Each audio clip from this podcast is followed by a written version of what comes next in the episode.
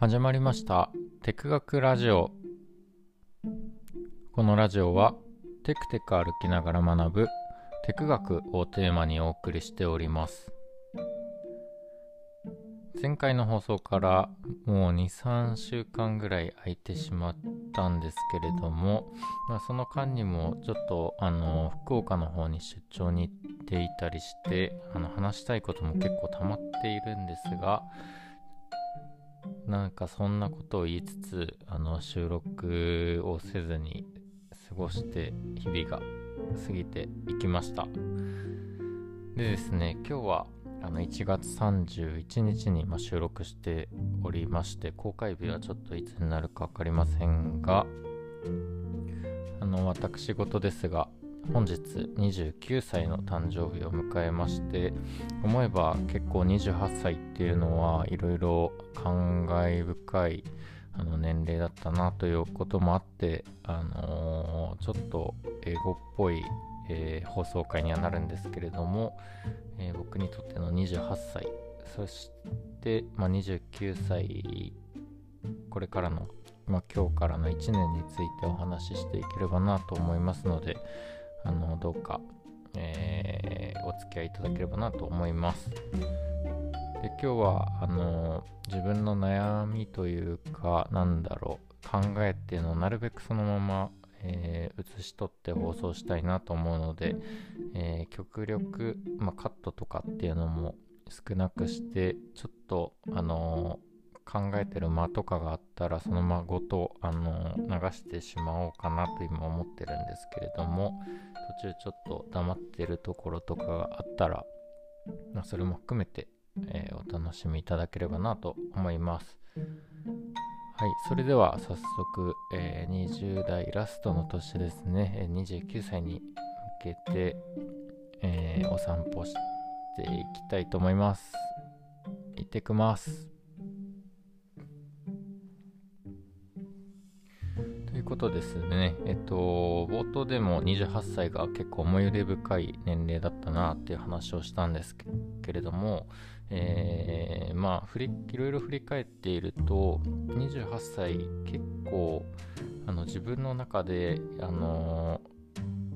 いろんな年齢の人っていうか全ての年齢の人と接続したような感覚つながってったような感覚っていうのがありまして、まあ、そのつながったっていうのはあの全ての年齢の人のことを理解できたよっていう話ではなくてえっとなんか自分の年齢と相対してあこの人って今こういう時期なのかとかっていうのを少し想像できるようになったという意味合いでございます。よくドラマのあの登場人物とかにも、えっと、誰々かっこ35歳とか、えー、まあ、テレビのニュースとか見てても、なんとかさん35歳、なんで35歳ばっかなんだろう、えっと、48歳とか、えっと、19歳とか、なんか年齢出てると思うんですけれども、今までなんですかね、あのー、38歳とか書いてあっても、えっと、29歳って書いてあっても、あんまりそこの年齢のところって見てなかったんですけれども、うーん、なんかリアリティを持ってあこの自分に置き換えるとこういう時期かとか自分の未来のこういう時期なんじゃないかとかっていうことを想像するようになったと。でまあこれななんで起こったのかなって考えてたんですが、まあ、いわゆる28歳っていうとあの世間的には結婚ラッシュだったり出産ラッシュだったりしてあのもう本当文字通り僕の友人でも結婚する、え友達とかあとは結婚してる友人ではあの子供が生まれたっていう友人も多くいたりして、えっと何ですかね。子供として育ってきた僕が改めてあもう大人の年齢になるんだってていうのを、まあ、その友人たちの経験を通じて、えー、体感したっていうのが一つあります。なんかもう大人になることっていつか来る未来っていうよりかはあの目の前にあるというかもうすでに訪れていたあの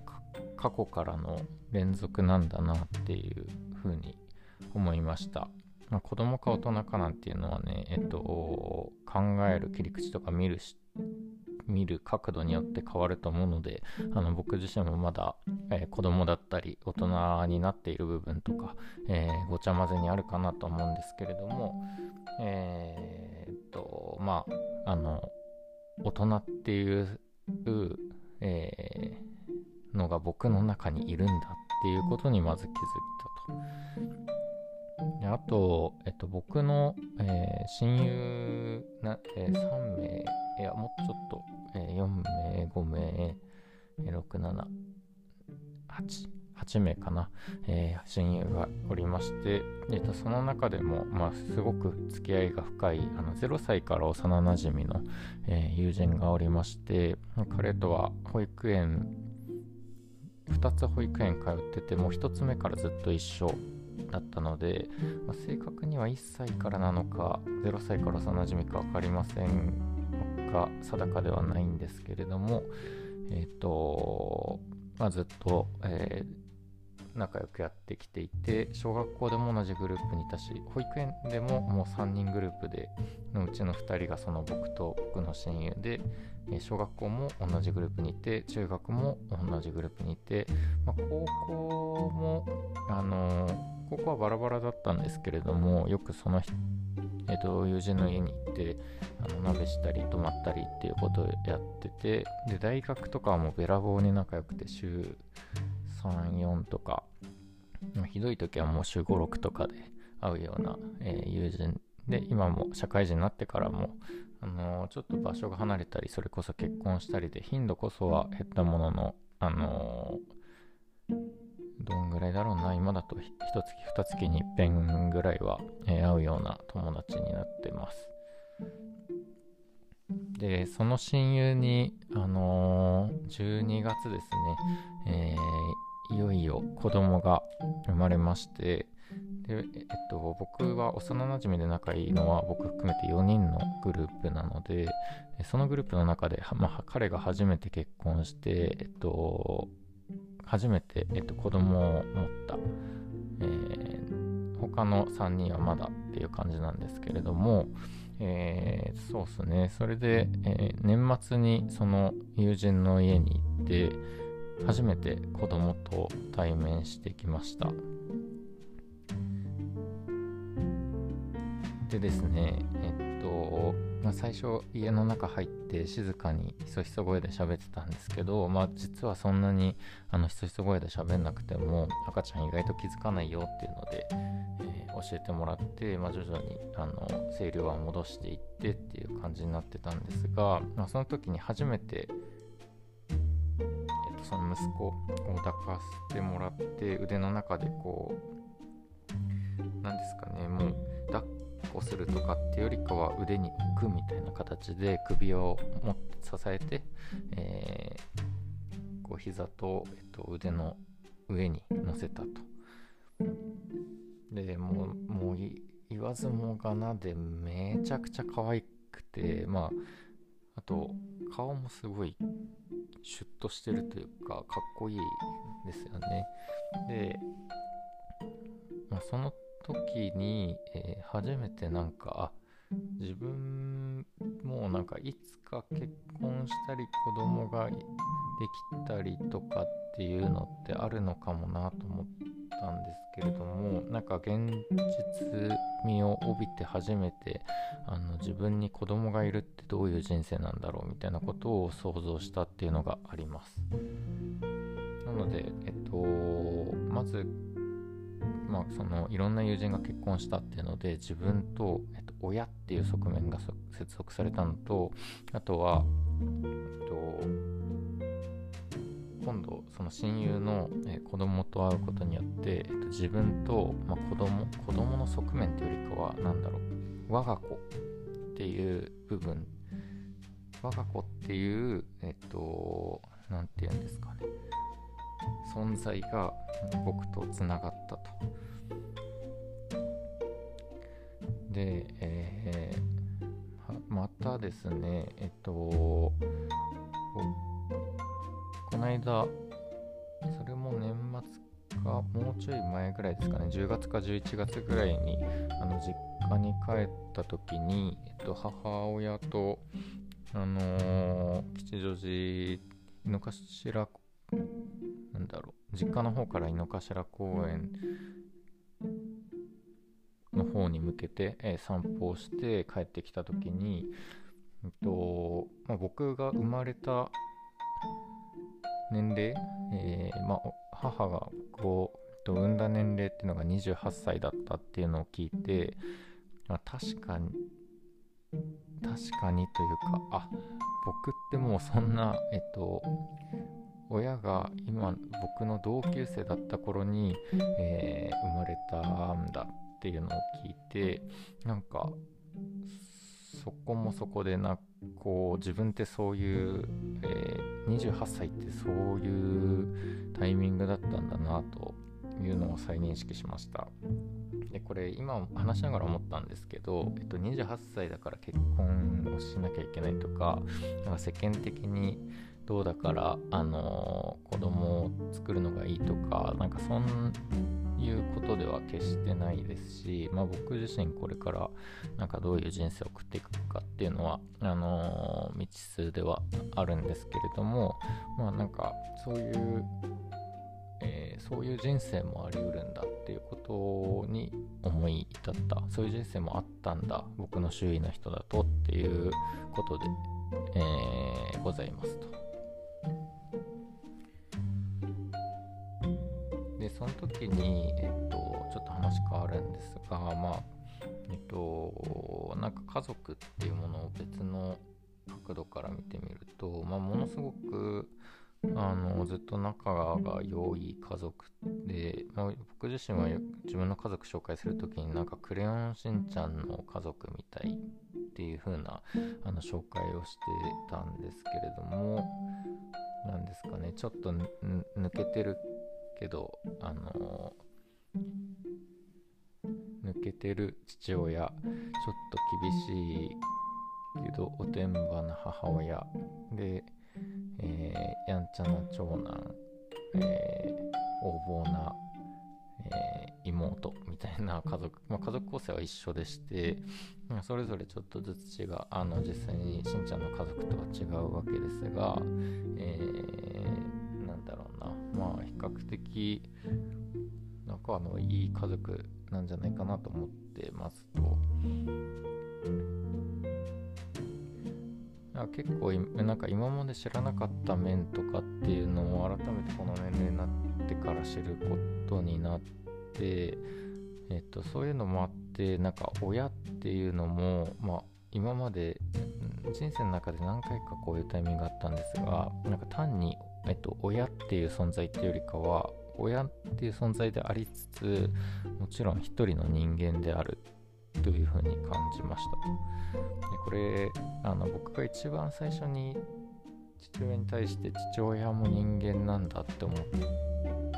たのは今でも覚えてるんですが僕が高校生の時にあの軽音部に所属しておりまして、まあ、軽音部のあの一番花なんだろう最終舞台みたいな花がある舞台が、えっと、学園祭の高野祭でしてでなので、えっと、まあ、最後の年の文化祭に、まあ、高野祭に、えっと、出るぞっていうことになって、まあ、みんな張り切ってそこに向けてあの練習とかしていくわけですが、まあ、あの審査の結果、まあ、ほとんどのその年の3年生たちが高野祭に出れないっていうことになりましてでその時はすごいショックを受けていたんですけれども、まあ、家に帰ってなんか父親から、まあ、となんて言われたか分かんないんですけどちょっと今そこを、えーと、自分の精神的にケアしきれないよっていうところでなんかを言われましてちょっと今はあの黙っててくれみたいなことを僕が当時高校生の僕が言った時にあのまあ父親小学校の時とかすんごい厳しい父親だったんですけれども高校生の時の時にはもう少しあの丸くはなっていて僕が言い返した時にあの父親が、まあ、ちょっとシュンとするというかえっとなんか家のパソコンの前でちょっと小さくなりながら、えっと、背中丸めてえっとまあぼーっとパソコン見ていたのを見てなんかこう無条件親だからまあ無条件に何でも受け入れてくれるっていうふうに思っては思ってたんけど父も一人のあの人間だし母も一人の人間だし、まあ、妹も一人の人間なんだなっていうことをその当時思いましたと。でこういうのは何回かそういうタイミングがあったんですが、まあ、改めて、えっと、去年まあそういう家族の話とかをして、まあ、家族間でもなんかいろいろ話すことがあって僕はその親っていうものと初めてこう人間的になんか接続するっていうような、あまあ親で言ったけど初めてではないかな、まあ、初めてではないかもしれませんが結構強く接続したのがあの去年だ28歳の、ね、という年齢だったということもありますと。でこれまだ、あのー、前のラジオでも話したことある気がするんですがえっ、ー、と28歳っていうと、ま、18 18歳プラス10歳なわけですよね。で、えっと、18歳に高校卒業してから10年が経つというのも僕的には結構あの衝撃的な事実でして、まあ、あの高校時代の友人が結婚したりしたのをであの結婚式に参加しに行ったりしたんですがなんかもう10年経ってるからえっとあの時に戻るとかってことはできないんだっていうのはなんか言葉にするとすごいチープですし当たり前の事実ではあるんですけれどもなんかそれをこう体感値としてあの質量を持ってこう悩み悩みっていうかなんだろうな。うん。なんか事実としてつけつけられたのがこの28歳という年齢でした。と、まあ、そういうもろもろがございましてなんかにえっと結構今年あの見たドラマとかなんかいろいろ思い返してみるとあなんかこの人って今26歳ってことは自分より年下なのかみたいなのとかえっとなんか30なんとかかんとかさん34歳とか見るとあ6年後に訪れるかもしれない一つの未来なんだみたいなこととか、うんとま、なんか60何歳とか見ててもあってことはえっと、まあ、親の何10個上くらいなのかとかあとあれですねえっとなんか今年にて、えっと、じいちゃんばあちゃんのところにも遊びに行ってあのじいちゃんばあちゃんがあの今コロナでこんな感じでねみたいな出かけられなくなっちゃってとかそういう話を聞いてたのでじいちゃんばあちゃんの世代ともなんか実感値を持ってつながった感覚があるんですけれどもなのでドラマで、えっと、70何歳がとか80歳がっていうとはじいちゃんたちのああいう年齢かみたいなこととかなんかそういうえっとなんか年齢っていうものがこれまであの数字2桁の数字の羅列だったものがなんか意味合いを持って僕にすごい問いかけてくるあのような、えー、実感がございます。でこれ数字は数字だからねただの数字だからみたいな、まあ、そういう話でもあるっちゃあるんですけれどもうーんなんだろうあのなんか年齢に意味合いを求めて何かしようとかっていう話ではなくうーんなんかまあただの振り返りとしです。ただの振り返りです。なのでこれで何かどうこうっていうことではないんですがそんないろんなあれやこれやがあって28歳っていうのはあの僕にとって構なんか意味深い年だったなと思いました。であれはこれないって言ったんですけれども、まあ、結構、えー、序盤あの高校から10年経ったっていうのに気づいた時はまあそこそこ悲観的になった節もございます。でですねえっとなんか同時にこう、今年、えー、今年っていうか28歳の年の間に、まあ、転職があったりあとは、えっと、瀬戸内っていうあのもう一つ帰りたい街に出会えたりあの一人で結構長めの旅行をしたりっていういろんなことがあってあとはなんかすごく好きな本に出会えたりすごく好きな考え方に出会えたりあのラジオとかも好きなものに出会えたりなんかこういろんな、えっと、僕の自身の好きにたくさん気づく年にできたっていうのはすごい良かったなと思っていてでえっとこれは数年前からそのラジオでもちょくちょく話しておりますが、えっと、目的思考的に生きるっていうのを、えっと、ちょっと変えてみてると言いますか。あの目的っていうものを手放してえっとなんか今何かをするっていうことを楽しんでいこうっていう生き方に切り替えて切り替えているというか。あの数年前は切り替えているって意識だったんですが最近はもうあの切り替わってるいつの間にかっていう感じです。でこれなんでかっていうとあの目的思考になっちゃうと、えっと、その目的っていう未来のためにこう今現在を手段化してなんかあれを達成するためにはこれを我慢してやらねばみたいな感じでなんかちょっと自己犠牲的になりがち。でどんどん目的の方が偉くなっちゃうっていうのがあの実感としてすごくあったのでそういうのをっていうよりかはあの今何か目の前にあることとか何か自分がやってみたいこととか好奇心が赴くことをそれをすること自体を楽しむ、えー、それ自体を、えー、目的楽しむことうん、なんだろうな、言葉はむずいな。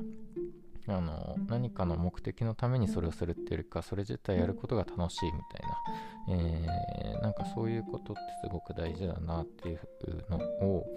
今度これはあのちゃんと言語化してあのお話できればと思うんですが、まあ、そういう生き方にあの切り替わってきたっていうこともありますと。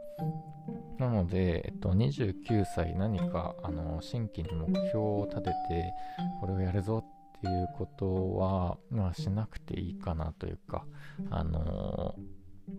しないでおこうかなと思うんですけれども、まあ、これを達成するっていうものは立てなくてもこういうこと楽しみたいなとかなんかそういうことはあってもいいかなと思ってましてでですね、あの、以前話した動物園で、えっと、動物の鼓動を聞いてみるみたいな第27、8歩で話してると思うので、あのもしまだ聞いてなかったら聞いていただきたいんですけれども、えっと、なんかその今日、えっと、動物園で実際にあの動物の心拍数に合わせて、え、メトロノーム流すっていうのをやってみたんですが、まあ、これが結構あのいろいろあの自分の知覚がすごい変えられるような体験だったのでなんかそういう、えっと、鑑賞体験っていうのは今年もたくさんやなやっていきたいなと思っております。おります。何の話だっけなこれ。まあちょっとそうですね。はい。でえっとこういうのをなんかいろいろえっと、やってみたいことはあるんですが、まあ、やってみたいやってみたいって言って実際に形にはしてなかったので、まあ、それをちょっと形にしてみるためにあのいろんな人とつながったりっていうことにあの動いていければなと思うんですけれどもこれはさっき話したようになんかそれを作り上げることを目的にするっていうよりかは僕自身がなんか楽しく見ながらそれをやるならやればいいし、まあ、そうじゃないんだったらそうじゃなくていいかなと思ってます。あ結構最近、あのー、僕の趣味思考自体を、あの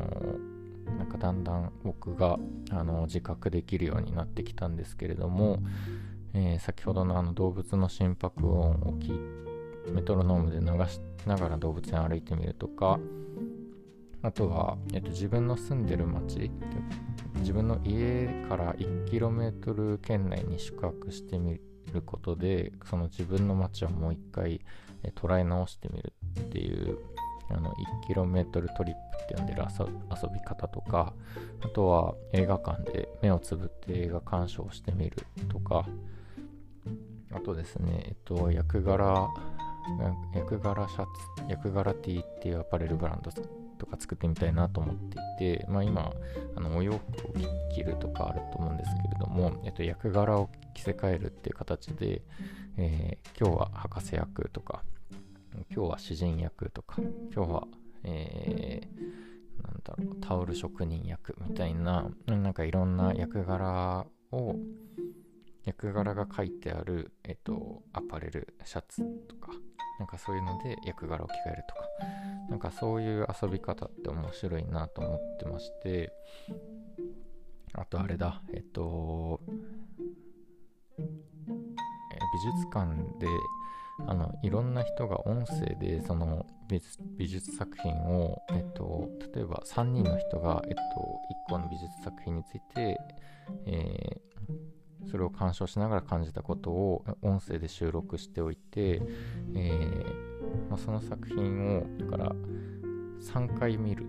えー、1回目は A さんの解説2回目は B さんの解説3回目は C さんの解説っていう形で、えっと、3回解説を聞く聞きながら展示を巡るっていう3度見展っていう3度見したくなるような展示とかなんかそんなことやってみたいなと思ってるんですけれども、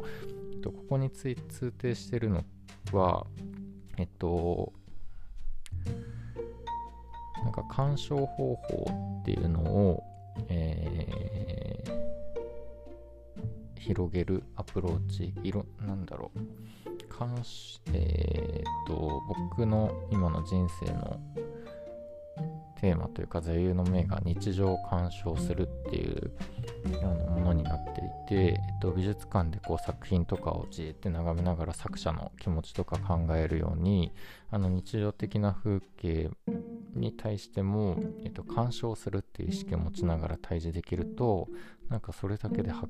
見がたくさんあったりあのなんだろう、豊かな、えっと、毎日になっていくんじゃないかっていう思いから日常を鑑賞するっていうのを、えー、掲げておりまして、まあそういう鑑賞方法を多様化させるって言ったらちょっと陳腐ですね。なんだろうな。えー、なんか人の解釈を、えっと、引き出すような、えー、アプローチっていうのをたくさん、えっと、解釈を人の解釈を溢れ出させる引き出すような、えっ、と鑑賞方法自体を作り上げるっていうのでなんだろう解釈芸術みたいなことなのかな、えー、鑑賞芸術というか、えーと、鑑賞方法を芸術にするみたいなそんなことに僕は興味があるんじゃないかなと思ってます。ちょっとうまく言語化できなかったな。なんか別の日だったらもうちょっとうまく言語化できてるとかありそうなんですが、まあ、ここら辺は